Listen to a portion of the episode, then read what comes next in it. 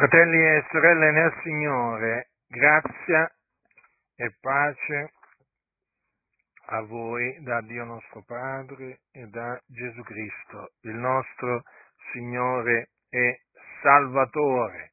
La Sacra Scrittura, che è la parola di Dio, afferma, questo lo fa nella epistola agli ebrei, dico, afferma che Gesù Cristo, il figlio di Dio, benché fosse figliuolo, imparò l'ubbidienza dalle cose che soffrì. Ed essendo stato reso perfetto, divenne per tutti quelli che gli ubbidiscono autore d'una salvezza eterna essendo da Dio proclamato sommo sacerdote secondo l'ordine di Melchisedec. Voglio soffermarmi in questa mia predicazione su queste parole. Ed essendo stato reso perfetto, divenne per tutti quelli che gli ubbidiscono autore di una salvezza eterna. Queste parole sono di fondamentale importanza per comprendere l'opera che Cristo Gesù ha compiuto per ordine dell'Iddio e Padre suo. Perché voi sapete che Gesù è venuto nel mondo per volontà di Dio Padre. Ed è venuto nel mondo non per fare la propria volontà, ma la volontà di colui che lo ha mandato. E Gesù lo disse chiaramente qual era l'ordine che aveva ricevuto dall'Iddio e Padre suo. Leggiamo infatti in Giovanni, nel capitolo 10, queste parole, sono parole di Gesù. Per questo mi ama il Padre, perché io depongo la mia vita per ripigliarla poi. Nessuno me la toglie, ma la depongo da me. Io ho potestà di deporla e ho potestà di ripigliarla. Quest'ordine ho ricevuto dal Padre mio. Quindi Gesù Cristo, il Figlio di Dio, ricevette dal, dal padre eh, suo, ricevette l'ordine di deporre la sua vita. Sì, l'ordine di deporre la sua vita per tutti noi, affinché noi, per mezzo di lui, vivessimo. Ecco dunque perché Gesù Cristo è morto ed è risuscitato perché è venuto nel mondo proprio per eseguire quest'ordine ricevuto dall'Iddio e Padre suo. Questo è qualcosa che nella maggior parte dei casi non viene predicato dai pulpiti, c'è molta ignoranza in merito a ciò che Cristo ha compiuto sulla terra. C'è una profonda ignoranza nelle chiese, lo devo ammettere. Me ne sono accorto nel corso oramai dei decenni. Ci sono argomenti che concernono la venuta o aspetti del, che concernono la venuta del Signore nostro Gesù Cristo che non vengono assolutamente mai trattati. Questo è uno di quelli purtroppo è così. Ma come vi ho detto è di fondamentale importanza capire che cosa significa che Gesù Cristo è stato reso perfetto. Perché qualcuno potrebbe dire, ma come allora Gesù quando venne in questo mondo non era perfetto? Ossia, non era puro? Come ci è stato, stato detto. aveva dei difetti, quindi aveva bisogno di un perfezionamento. Voi sapete che questo ragionamento del perfezionamento lo fanno i massoni, sì, sempre loro. Allora loro sostengono che l'uomo nasce con dei difetti, ogni uomo nasce con dei difetti e quindi ha bisogno eh, di un, eh, diciamo, eh, di seguire una via iniziatica per, mm, eh, per eh, il proprio perfezionamento. E la massoneria dice appunto che eh, entrando, mh, mm, affiliandosi alla massoneria, uno naturalmente si perfezionerà, si perfezionerà lavorando su se stesso. Loro usano generalmente questo, diciamo questa, questa espressione. Quindi viene usata appunto la, la metafora della pietra grezza e della pietra levigata, cioè la pietra grezza sarebbe l'uomo rozzo, l'uomo con i propri difetti, la pietra levigata è l'uomo perfezionato, perfezionato appunto usando gli strumenti che la massoneria suggerisce.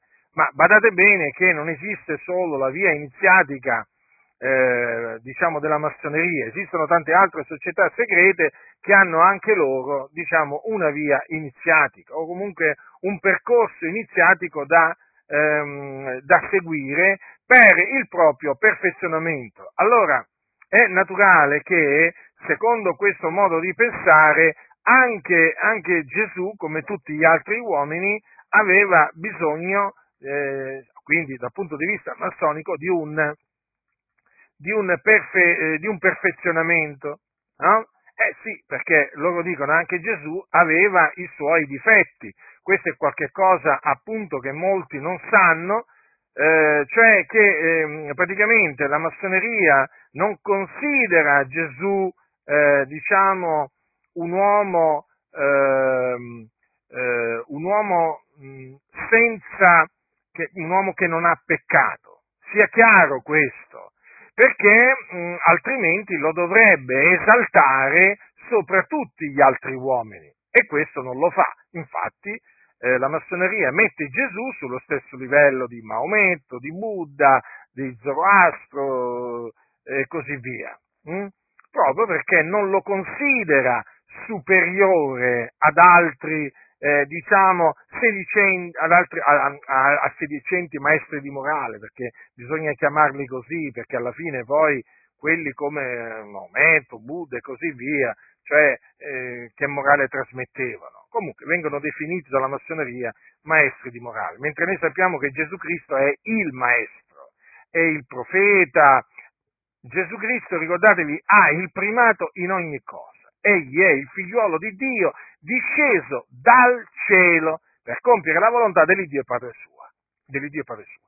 Non è eh, un uomo come tanti, come tanti altri, perché, ribadisco, la massoneria mette tutti gli uomini sullo stesso livello, no? il principio dell'uguaglianza. Tutti gli uomini, appunto, uno dei principi della massoneria, tutti gli uomini sono uguali, quindi anche Gesù è uguale a, a tutti gli altri uomini. Ecco perché vi dico, bisogna stare molto attenti, perché in seno alla Chiesa i massoni eh, in una maniera, diciamo, molto astuta, lanciano sempre degli attacchi a Gesù. E anche le massone, attenzione, perché vi ripeto, ci sono obbedienze che permettono alla donna di affiliarsi alla massoneria, sia miste che anche, eh, diciamo, solamente femminili. Quindi attenzione, perché io vi parlo spe- spesso, naturalmente, vi cito stessi massoni, ma ricordatevi che ci sono anche le donne massone e ci sono tante, tante cosiddette pastoresse che sono affiliate alla massoneria è che quando parlano, ah, parlano con molto disprezzo nei confronti di Gesù Cristo. Eh? Ne, abbiamo, ne, abbiamo, viste nel tempo appunto di queste sedicenti pastoresse appunto che ehm, nella loro stoltezza, malvagità e ignoranza proferiscono parole ingiuriose nei confronti del Signore Gesù Cristo. Eh? Allora, che dire? Gesù dunque ebbe bisogno di essere, diciamo, di, mm, di eh, come si dice, seguire un processo di perfezionamento per eliminare def- difetti che aveva nella sua vita? Così non sia. Perché? Perché Gesù fu generato dallo Spirito Santo, cominciamo col dire questo. Gesù Cristo fu generato dallo Spirito Santo, fu generato nel seno di una vergine. Voi sapete infatti che Maria, la madre di Gesù, rimase, eh, rimase incinta per virtù dello Spirito Santo hm? e rimase incinta mentre era fidanzata con un uomo che si chiamava appunto Giuseppe della casa della famiglia di Davide, la scrittura dice che prima che fossero venuti a stare insieme si trovò incinta per virtù dello Spirito Santo. Que- si trovò incinta perché lo Spirito Santo eh, venne su di lei, hm? In base a quello che gli era stato dato, da, gli era stato detto da un angelo. Hm? Vi ricordate infatti che il Dio mandò l'angelo Gabriele eh, in una città di Galilea detta Nazareth, a, mm, diciamo proprio da, da Maria. Hm? E eh, preannunziò eh, questo santo angelo del Signore Dio, preannunziò a quella Vergine appunto la nascita del, eh, del, del figliuolo di Dio. Infatti gli disse, non temere Maria perché hai trovato grazia presso Dio ed ecco tu concepirai nel seno e partorirai un figliolo gli porrai nome Gesù. Questi sarà grande e sarà chiamato figliolo dell'Altissimo, il Signore Dio gli darà il trono di Davide suo padre ed egli regnerà sulla casa di Giacobbe in eterno e il suo, e il suo regno non avrà mai fine. Allora, quando eh, naturalmente eh, Maria sentì eh, queste parole, eh, fece una domanda ben precisa al, all'angelo. La domanda fu questa, come avverrà questo poiché non conosco uomo? Allora adesso ascoltate la risposta che diede l'angelo, perché è di fondamentale importanza questa, per capire la nascita di Gesù Cristo. Le parole dell'angelo furono queste, lo Spirito Santo verrà su di te e la potenza dell'Altissimo ti coprirà dell'ombra sua, perciò ancora il santo che nascerà sarà chiamato figliuolo di Dio. Questa è parte della risposta appunto che eh, l'angelo eh, Gabriele diede a, ehm, a, Maria. Ora lei rimase incinta. Allora Giuseppe, il suo, il suo fidanzato, promesso sposo, cosa dice la scrittura? Essendo uomo giusto e non volendo esporla ad infamia, si propose di lasciarla occultamente.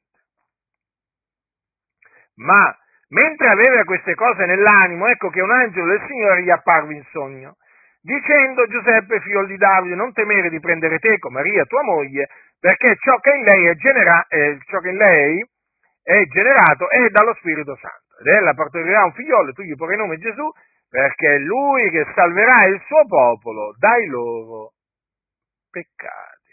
Dunque, come potete vedere, quell'angelo che apparve in sogno a Giuseppe gli disse che ciò che era in, eh, in, eh, Maria, eh, ciò che in Maria era generato eh, era dallo Spirito Santo.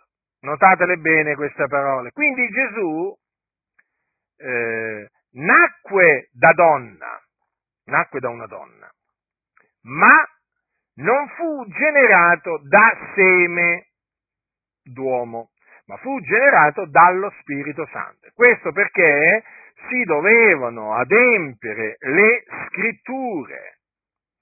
E infatti si doveva adempiere quello che era stato detto da Dio per mezzo del profeta. Ecco, la Vergine sarà incinta e partorirà un figliolo al quale sarà posto nome Emanuele, che interpretato vuol dire Dio con noi. Dunque poi noi sappiamo che Giuseppe, svegliatosi, ehm, fece come l'angelo del Signore gli aveva comandato e prese con sé sua moglie e la scrittura dice che non la conobbe finché ella non ebbe partorito un figlio e gli pose nome Gesù. Eh, alcuni manoscritti leggono finché ella non ebbe partorito il suo figlio primogenito. E effettivamente Gesù fu il primogenito eh, di di Maria. Quindi Maria ebbe altri figli eh, e quindi non rimase vergine. Hm? Non rimase vergine, questo lo vogliamo sempre sottolineare perché voi sapete che viviamo in una nazione eh, dove c'è la sede della Chiesa Cattolica Romana. La sede della Chiesa Cattolica Romana è qui a Roma e la Chiesa Cattolica Romana sostiene la perpetua verginità di eh, Maria, che è una menzogna. E sostiene che praticamente dopo che, e quindi sostiene che dopo, dopo Gesù, Maria non, eh, non, ebbe altri, eh, non, ebbe altri, figli. Invece la scrittura parla eh, di fratelli ed anche di sorelle di Gesù. Queste cose le vogliamo ricordare, eh? non le vogliamo mai dimenticare perché eh, sapete che attorno a Maria è stato, diciamo, costruito un sistema teologico tutto particolare ed un culto tutto particolare, eh, un culto idolatrico, che il culto a Maria è idolatria, un culto che si basa su tante, tante, tante menzogne. Ricordiamo dunque che Gesù, ehm, che fu allevato, che nacque a Betlemme e fu allevato a Nazareth, quando eh, diciamo, si recò a Nazareth, ascoltate cosa c'è scritto. Quando Gesù ebbe finito queste, parole, queste parabole, partì di là e recatosi nella sua patria, li ammaestrava nella loro sinagoga, talché stupivano e dicevano, onde ha costui questa sapienza e queste opere potenti, non è questo il figlio del falegname, sua madre non si chiama Ella Maria, e i suoi fratelli Giacomo Giuseppe, Simone e Giuda, e le sue sorelle non sono tutte fra noi.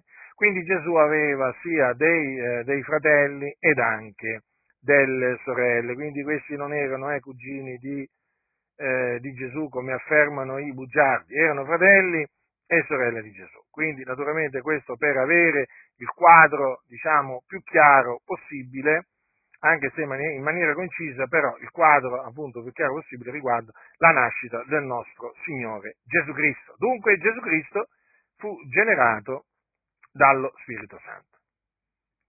Eh, quindi non fu formato eh, nel, eh, nel, nell'iniquità, questo naturalmente lo vogliamo sempre sottolineare, è di fondamentale importanza, eh, fratelli nel Signore. Disse, disse, Davide, ecco io sono stato formato nella iniquità e la madre mia mi ha concepito nel peccato. Questo allora lo disse Davide, però ricordatevi che Gesù Cristo, proprio in virtù del fatto che fu eh, generato dallo Spirito Santo, non fu formato nell'iniquità e la madre sua non lo concepì nel peccato. Eh? Ribadiamo questo perché oggi molti non credono nella nascita virginale di Cristo. E quando dico molti, eh, intendo dire molti credenti, molti diciamo che si dicono credenti evangelici o cristiani evangelici, non ci credono. Hm? Alcuni addirittura sostengono che non sia diciamo, di fondamentale importanza crederlo. Invece noi riteniamo che sia di fondamentale importanza crederlo perché se si nega la, la, la nascita virginale di Cristo si nega che Gesù è il Cristo, perché il Cristo che doveva venire nel mondo eh, era il figlio di Dio. Ricordatevelo questo. Ed era stato proprio preannunziato eh, appunto quello che vi, letto, che vi, ho letto, prima, cioè che una, la Vergine sarebbe stata incinta e avrebbe partorito un figliolo. E appunto quel bambino che la Vergine avrebbe eh, partorito era il figlio di Dio, il Cristo.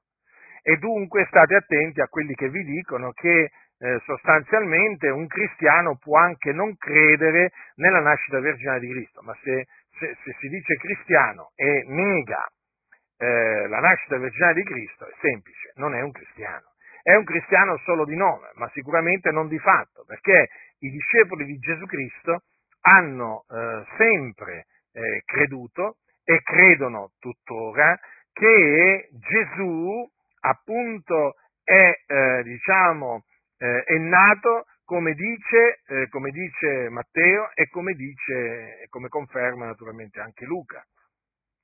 Quindi state attenti perché negare la nascita virginale di Cristo significa negare che Gesù è il Cristo. Coloro che negano che Gesù è il Cristo sono degli anticristi.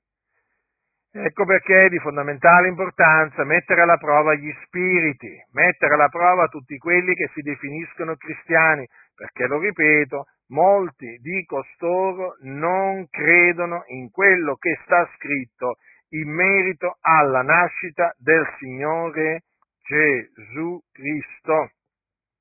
Leggevo appunto tempo addietro un sondaggio che è stato fatto anni fa eh, diciamo, tra molte, diciamo, tra diverse chiese evangeliche e appunto molti, diciamo, in base ai risultati non credevano che Gesù, eh, diciamo, eh, sia, mh, sia nato appunto da una vergine, cioè praticamente non credono alla, a quello che dice la Sacra Scrittura. Quindi vegliate, fratelli nel Signore, ve lo ribadisco per l'ennesima volta, perché nelle chiese si sono intrufolati, si sono infiltrati eh, uomini eh, che non sono dei nostri, non sono dei nostri, perché negano che Gesù è il Cristo.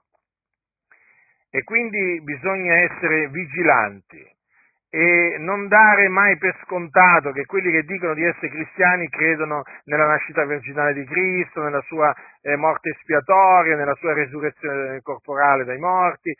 Ve lo ripeto per l'ennesima volta, ci sono tanti che si dicono cristiani evangelici che negano sia la nascita virginale di Cristo, mm? poi negano la morte espiatoria di Cristo, cioè non credono che Gesù è morto per i nostri peccati e poi non credono che Gesù è eh, risuscitato dai morti il terzo giorno, corporalmente. Eh? Queste cose ve le dico, o meglio, ve le ho dette e ve le ridico. Allora, veniamo appunto alla spiegazione di queste parole, eh, secondo cui appunto Gesù Cristo è stato reso perfetto. Avendo stabilito dunque che Gesù Cristo non nacque eh, con dei difetti, hm, dei difetti. Ehm, que- nel senso appunto non, Gesù Cristo non nacque con, la, eh, con, il, con, il, con il peccato, non nacque con il peccato, perché chiaramente la massoneria non parla di peccato, la massoneria non parla di peccati, la massoneria parla di eh, di, di, difetti. Quelli che appunto la massoneria chiama difetti sono peccati. Allora Gesù aveva i suoi difetti, quindi aveva i suoi peccati, secondo la massoneria. Invece, secondo quello che dice la Sacra Scrittura, Gesù non aveva, non, non aveva il peccato. Mm? Quindi Gesù eh, non nacque sotto il peccato. Capite? Gesù non ebbe mai bisogno di essere redento dal peccato. Eh? Gesù non ebbe mai bisogno di perfezionarsi nel senso che aveva appunto dei peccati e quindi aveva bisogno di abbandonarli gradualmente, no, nella maniera più assoluta. Vi dico questo perché ci sono taluni che prendendo proprio queste parole, secondo cui appunto Gesù Cristo è stato reso perfetto, affermano appunto che in base a queste parole Gesù non nacque eh, puro, non nacque perfetto. Questo quello che dicono costoro è falso. Mm?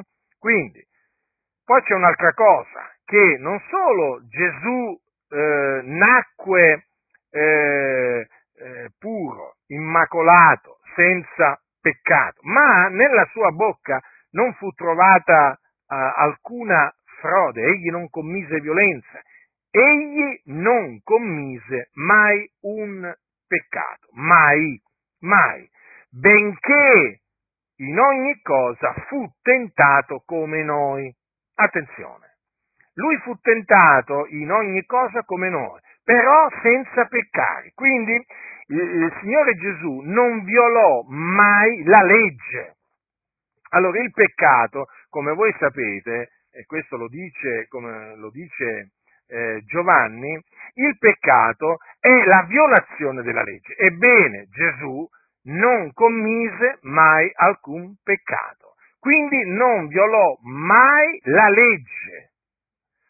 Quindi anche l'accusa che gli rivolsero i suoi nemici di eh, violare il sabato era, fu un'accusa falsa, una delle tante accuse false che lanciarono contro Gesù, perché Gesù non commise mai alcun peccato, quindi non violò mai la legge, quindi non violò mai il sabato. Sapete, l'accusa era che appunto che lui violava il sabato perché in giorno di sabato faceva delle guarigioni, ma secondo la legge nel giorno di eh, sabato era lecito fare del bene.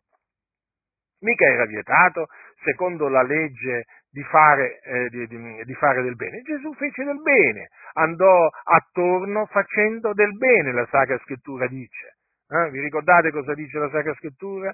Lo disse questo, mm, lo disse eh, Pietro, uno dei suoi discepoli, a casa di Cornelio, quando dice, il Dio l'ha unto di Spirito Santo di potenza, come egli è andato attorno facendo del bene, facendo del bene, notate, facendo del bene. E Gesù fece del bene, fece sempre del bene e lo fece anche in giorno, in giorno di sabato, hm?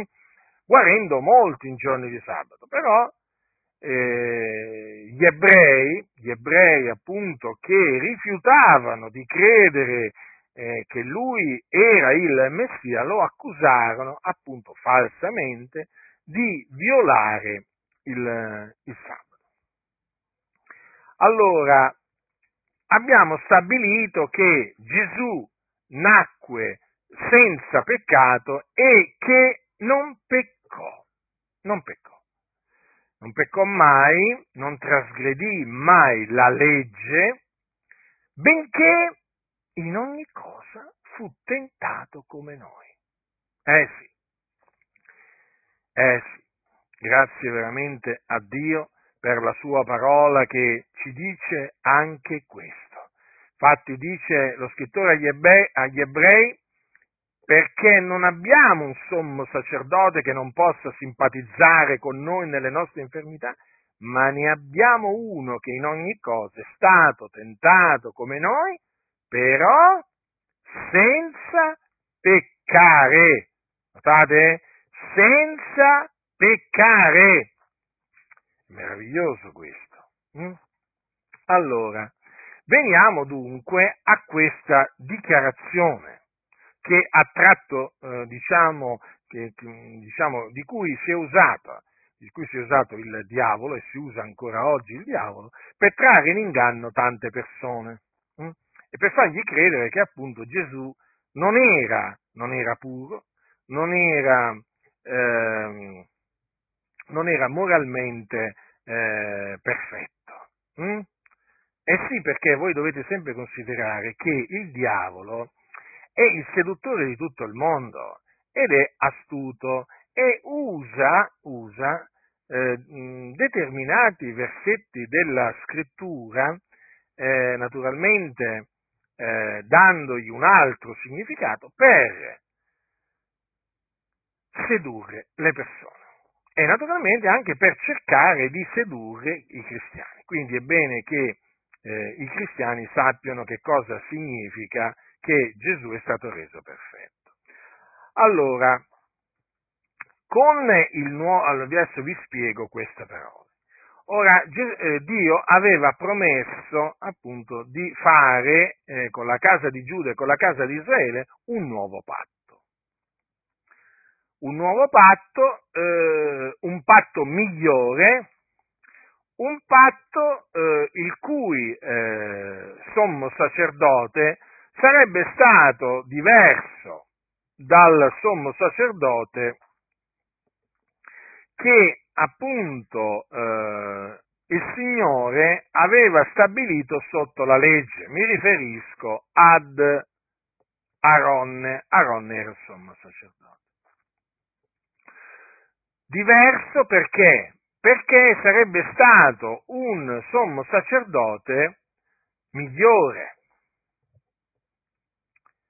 Migliore perché? Perché apparteneva all'ordine di Melchisedec. E poi perché lo avrebbe, eh, diciamo, stabilito sommo sacerdote in eterno in base ad un giuramento. Allora, il sommo sacerdote, quindi, che Dio aveva promesso, doveva essere un uomo come noi. Non poteva essere un angelo, eh, non poteva essere uno spirito, doveva essere un uomo, come noi, innanzitutto. E infatti, infatti, la scrittura che cosa dice? Dice questo, che la parola, la parola è stata fatta carne ed abitato per un tempo fra noi, piena di grazia e di verità, e noi abbiamo contemplato la sua gloria, gloria come quella dell'unigenito venuto da presso il Padre. Ora, con queste parole, la, la, la scrittura attesta che eh, il figlio di Dio, l'unigenito venuto da presso il Padre, era un uomo, fatto di carne esattamente come noi. Ma è bene precisare quello che dice sempre la Sacra Scrittura, carne simile a carne di peccato.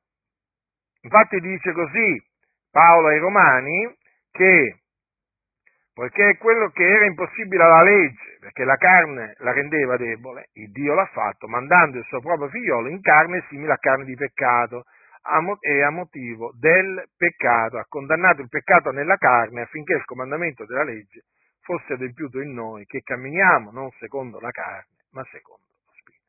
Ora notate come qui la scrittura dica che Dio ha mandato il suo proprio figlio in carne simile a carne di peccato. Questo significa che Gesù Cristo era vero uomo. Non è che sembrava un uomo, eh? era un uomo la sua carne però era simile a carne di peccato, simile, simile, perché appunto la sua carne non era contaminata dal peccato. Ricordatevelo questo. Eh? Ecco perché qui la scrittura dice che in carne simile a carne di peccato. Allora, se noi naturalmente leggiamo attentamente l'epistola agli ebrei, noteremo che lo scrittore ci tiene a spiegare che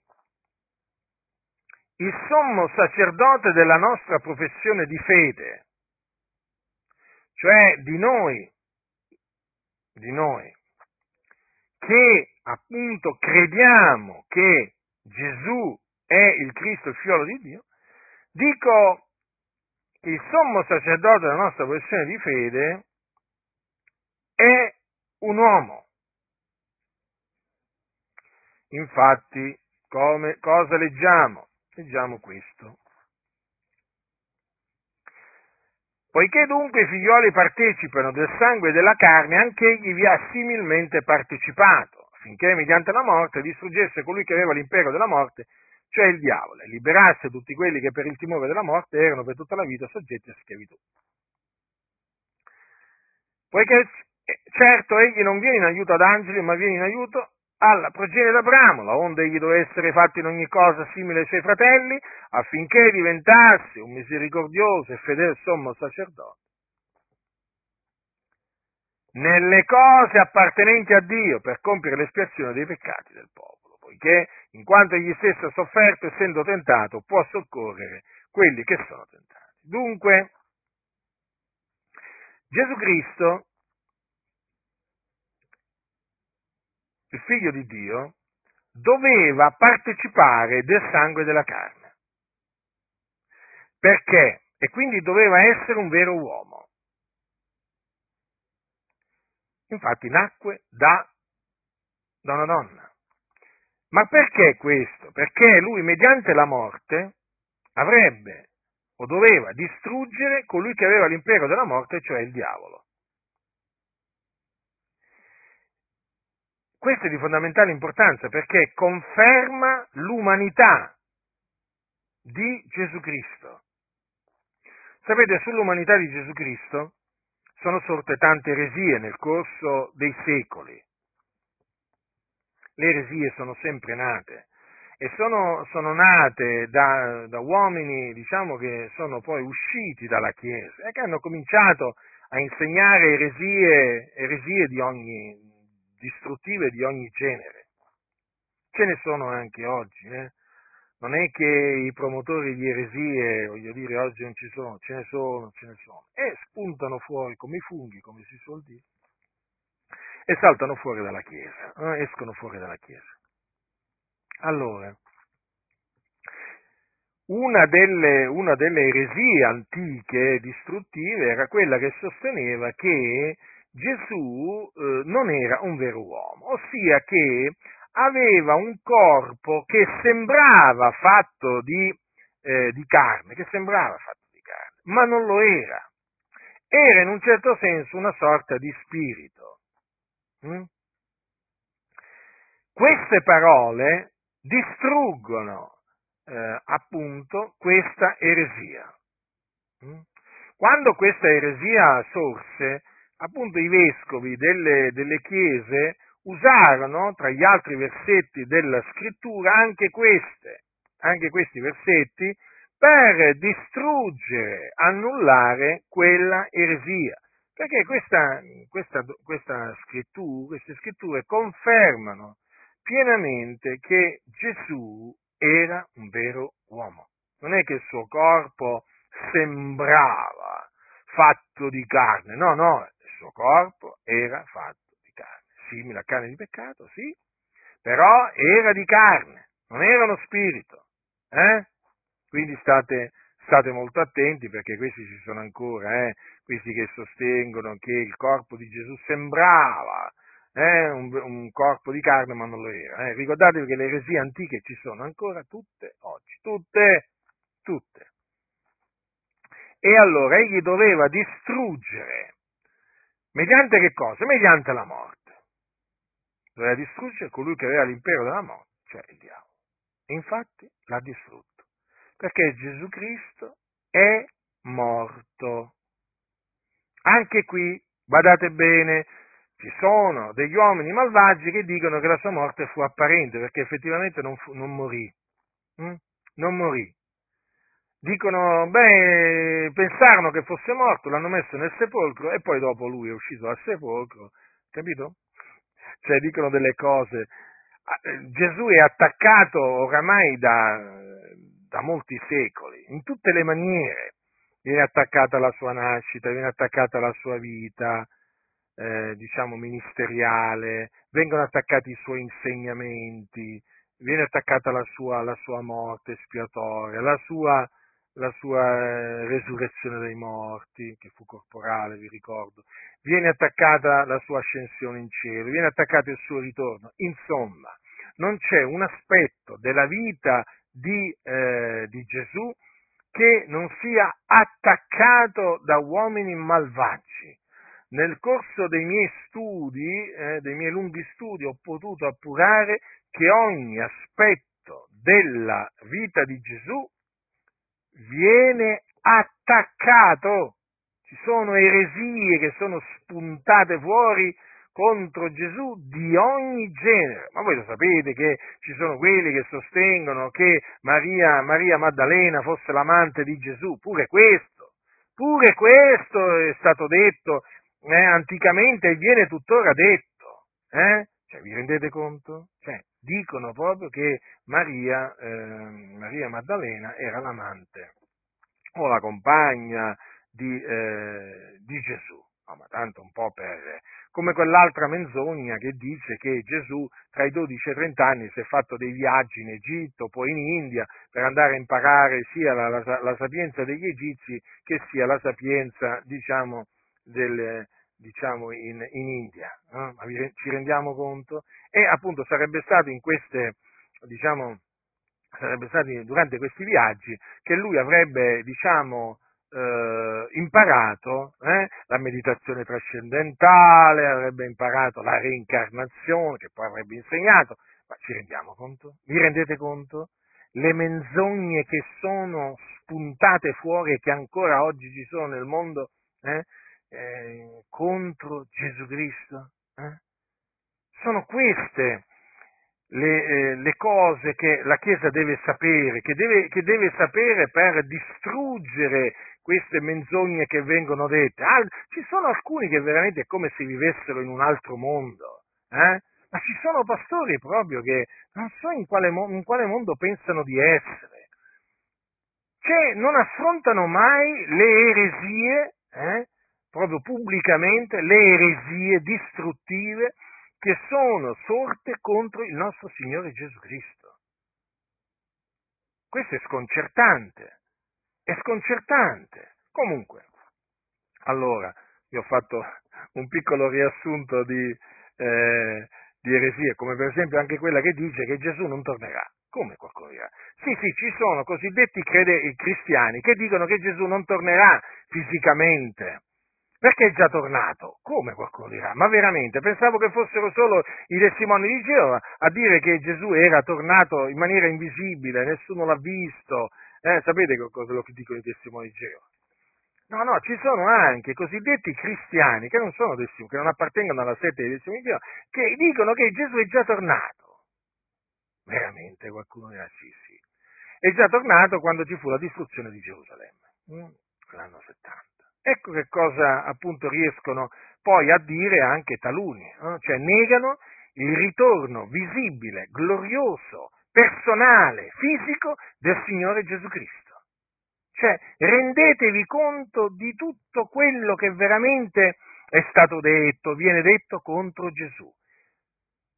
Io veramente talvolta mi, mi addoloro, mi addoloro quando penso che le chiese non vengono avvertite da tutte queste eresie di perdizione distruttive che ancora oggi vengono professate nel mondo. Mm? E invece questo va fatto, va fatto per avvertire la Chiesa. Avvertire è una cosa buona che eh, diciamo è secondo la volontà di Dio. Insomma, i pastori devono, i conduttori delle chiese devono suonare la tromba, la tromba, per avvertire la chiesa. Ebbene, e allora, dopo quest'altra parentesi, torniamo eh, a queste parole. Allora, ma che cosa significa allora che Gesù è stato reso perfetto? Allora, fratelli, il sommo sacerdote eh, del nuovo patto eh, doveva essere reso perfetto per via di sofferenze. Allora, per poter diventare il duce della nostra salvezza, doveva soffrire. D'altronde, il figlio di Dio eh, era disceso dal cielo, è disceso dal cielo eh, Gesù. Quindi, per poter essere un fedele eh, e misericordioso sommo sacerdote nelle cose appartenenti a Dio, doveva essere reso perfetto per via di sofferenze. Cioè, doveva essere, come dice la Sacra Scrittura, uomo di dolore, familiare col patire. Infatti Gesù soffrì, ma Gesù soffrì perché? Ma era stato preannunziato che avrebbe sofferto. Infatti cosa dice la scrittura? La scrittura lo definisce uomo di dolore, familiare col patire. Queste sono parole che proferì Isaia. E difatti Gesù patì, soffrì soffrì per diventare il duce della nostra salvezza, affinché oggi non si dicesse, non si potesse dire eh, che il duce della nostra salvezza fu un uomo che non soffrì. Questo appunto nessuno lo può dire. Infatti che cosa dice lo scrittore agli ebrei? Dice Col sottoporgli tutte le cose, egli non ha lasciato nulla che non gli sia sottoposto. Qui sta commentando lo scrittore agli ebrei le parole di un salmo, che queste parole sono che cos'è l'uomo che tu ti ricordi di lui, o figlio dell'uomo che tu ti curi di lui, tu l'hai fatto di poco inferiore agli angeli, l'hai coronato di gloria ed onore, tu gli hai posto ogni cosa sotto i piedi. Quindi commentando queste parole, dice lo scrittore agli ebrei, constato poi tutte le cose, egli non ha lasciato nulla che non gli sia ma al presente non vediamo ancora che tutte le cose gli siano sottoposte. Ben vediamo però colui che è stato fatto di poco inferiore agli angeli, cioè Gesù, coronato di gloria ed onore a motivo della morte che ha spatito, onde per la grazia di Dio bussasse la morte, la morte per tutti. Infatti, per condurre molti figlioli alla gloria, ben sa diceva colui per cagione del quale sono tutte le cose per mezzo del quale sono tutte le cose, di rendere perfetto per via di sofferenze il duce della loro salvezza. Dunque doveva essere un uomo che eh, simpatizzasse con le nostre infermità. Avete capito? Ecco perché poi la scrittura dice che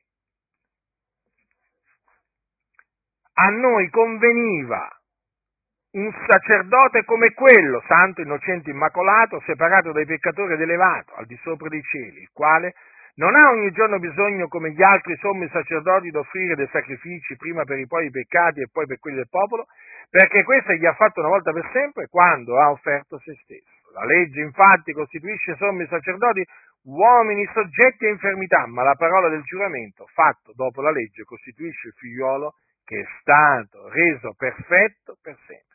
Vedete che ancora qui è ribadito che il figliolo è stato reso perfetto per sempre. Tramite che cosa? Tramite le sue sofferenze.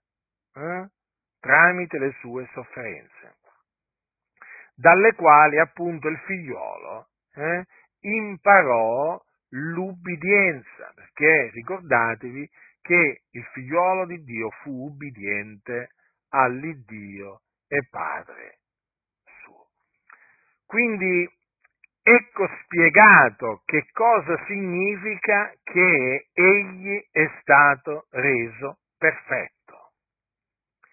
Quindi, quando noi leggiamo delle sofferenze del Cristo, ci dobbiamo sempre ricordare che furono necessarie eh, affinché lui diventasse il, il, diciamo, il, eh, il nostro Salvatore, eh, il nostro Salvatore.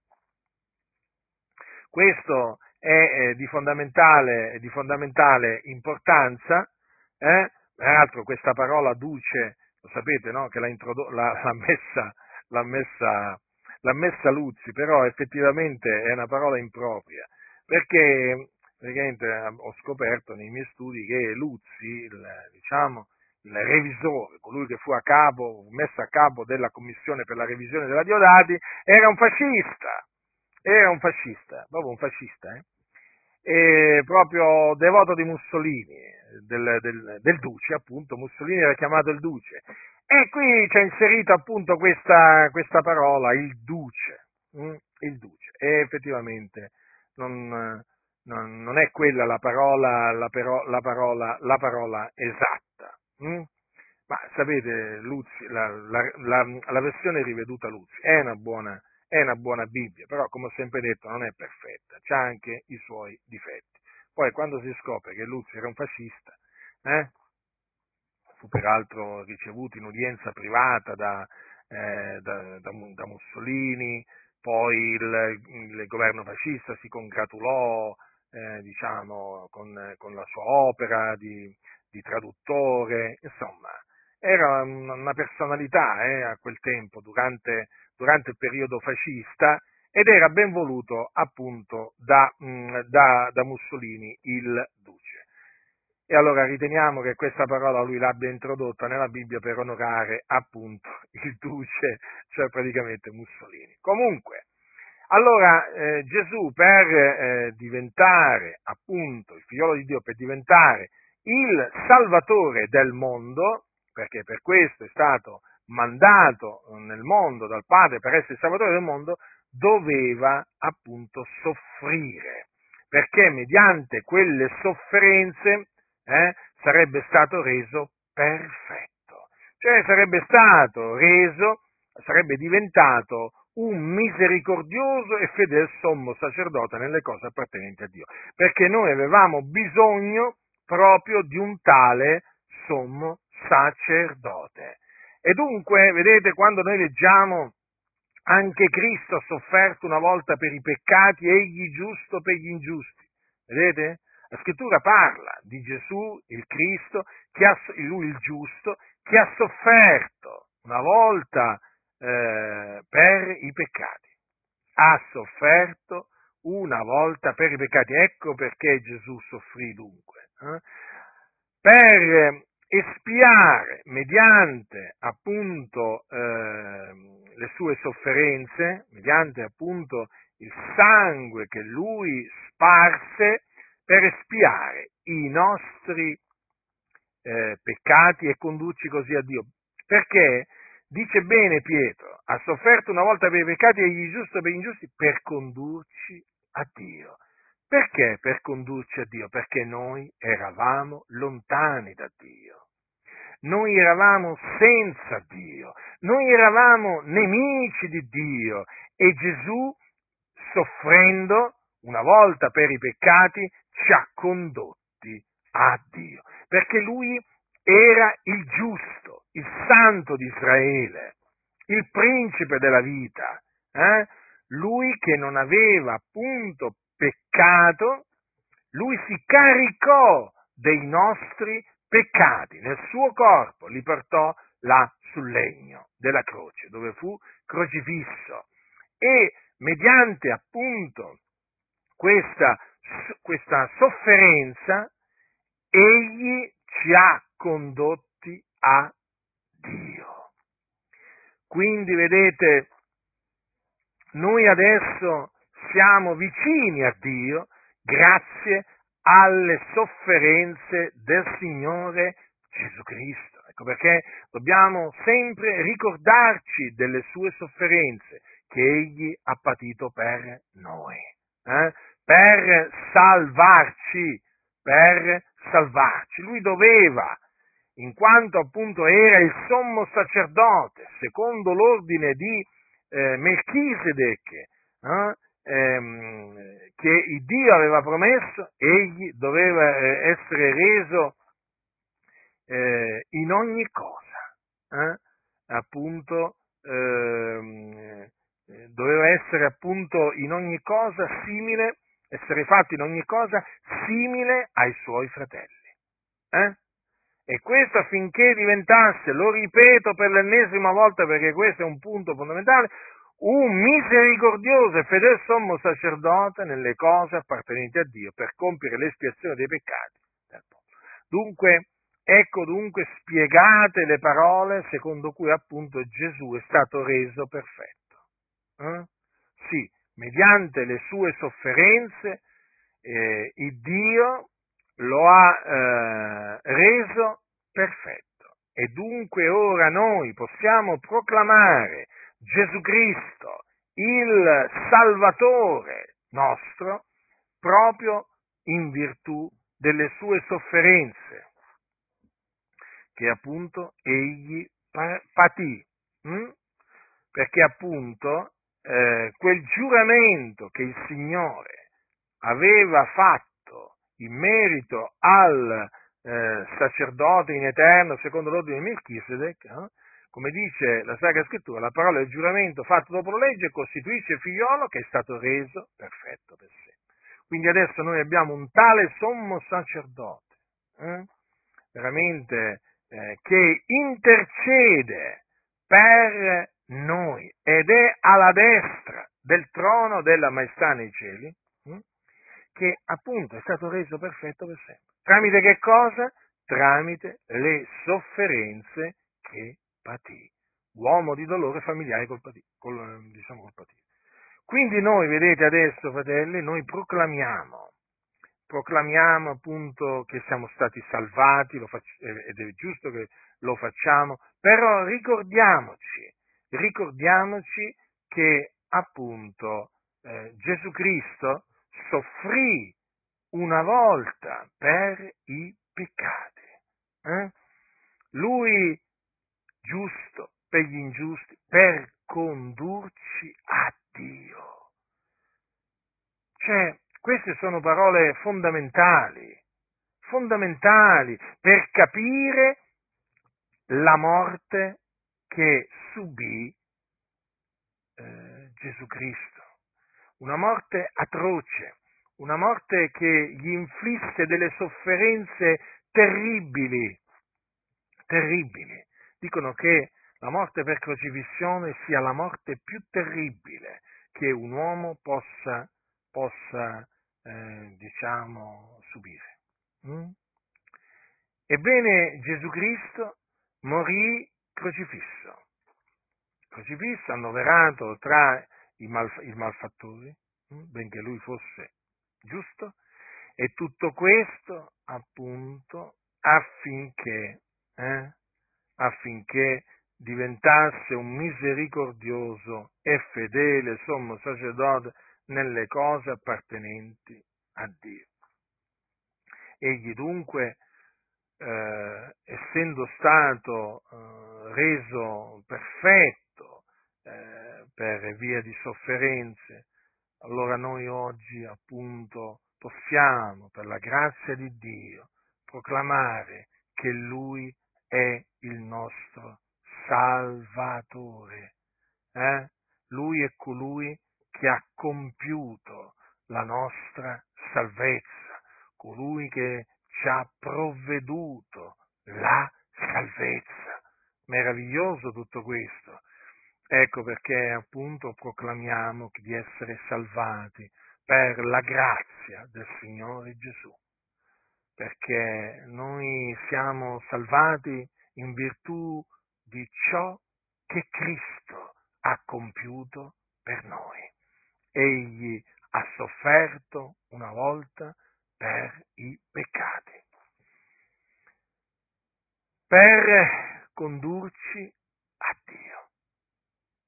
Meraviglioso quello che ha fatto Gesù, ricordiamolo sempre, eh, proclamiamolo sempre, eh, difendiamolo sempre, eh, perché sapete, noi spesso ci rallegriamo eh, di essere salvati eh, e rischiamo di dimenticarci che appunto il nostro Salvatore, per eh, darci questa così grande salvezza, ha dovuto soffrire, ha dovuto soffrire molto.